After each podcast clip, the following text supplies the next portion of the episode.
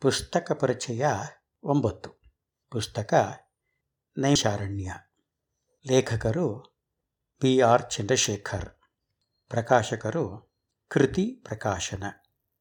ಪುಸ್ತಕ ವಿಮರ್ಶೆ Nagesh Kumar, C S. ಓದುತ್ತಿರುವವರು ಕೆ ಎಸ್ ಜಗನ್ನಾಥ, ನಿವೃತ್ತ ಪ್ರಾಂಶುಪಾಲರು. B R Chandrashekhar Bedur. ಅವರು ಬರೆದಿರುವ ಈ ಕಾಲ್ಪನಿಕ ವಾಸ್ತವಿಕ ನಡುವಿನ ವಿಚಾರಗಳನ್ನು ಬಣ್ಣಿಸುವ ಪುಸ್ತಕ ಬಹಳ ಆಸಕ್ತಿಕರವಾಗಿದೆ. ಮೊದಲೊಮ್ಮೆ ಓದಿ ಮತ್ತೊಮ್ಮೆ ಮರು ಓದಿ ಬರೆಯೋಣವೆಂದು ಕಾಯುತ್ತಿದ್ದೆ.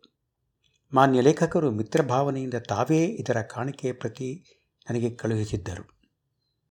ಈ ಪುಸ್ತಕದಲ್ಲಿಯೂ ಚಂದ್ರಶೇಖರ್ ತಮ್ಮ ಸುಪರಿಚಿತ ಶೈಲಿಯಲ್ಲಿ ನಮ್ಮ ಭಾರತದ ಪೌರಾಣಿಕ ಘಟನೆಗಳಿಗೆ ವೈಜ್ಞಾನಿಕ ಟಚ್ ಕೊಡುತ್ತಲೇ ಹಲವಾರು ಬೆರಗಾಗಿಸುವಂಥ ವಸ್ತುಗಳನ್ನು ಹಿರಿಯರ ಮುನಿಗಳೊಬ್ಬರ ಸಂಭಾಷಣಾ ರೂಪದಲ್ಲಿ ಸುಲಲಿತವಾಗಿ ಬಿಚ್ಚಿಟ್ಟಿದ್ದಾರೆ.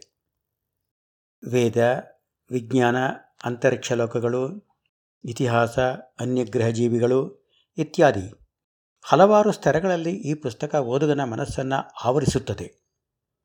ಈ ಬಾರಿ ಮುದ್ರಣ, ವ್ಯಾಕರಣ ದೋಷಗಳು ಇಲ್ಲದೆ ಚೆನ್ನಾಗಿ ಮುಡಿಬಂದಿದೆ.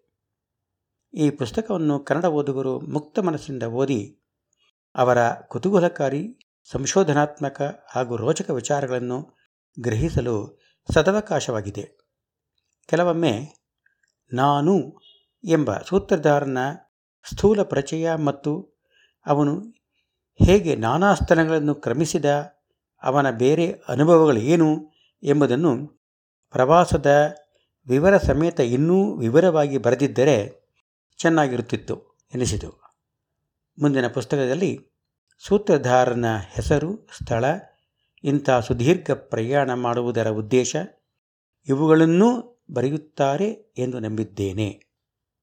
ಕೊನೆಯದಾಗಿ, ಇತಿಹಾಸ ಪುರಾಣ ಎರಡನ್ನೂ ಬೆಸೆದು ನೈಮಿಷಾರಣ್ಯ ಕಾದಂಬರಿಯನ್ನು ಸೊಗಸಾಗಿ ತಂದಿದ್ದಾರೆ.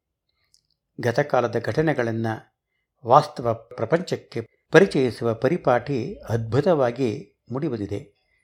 ಪುಸ್ತಕ ಓದಲು ತೊಡಗಿದರೆ ಮುಗಿಸುವ ತನಕ ನಮ್ಮನ್ನು ಸೆರೆಹಿಡಿಯುತ್ತದೆ.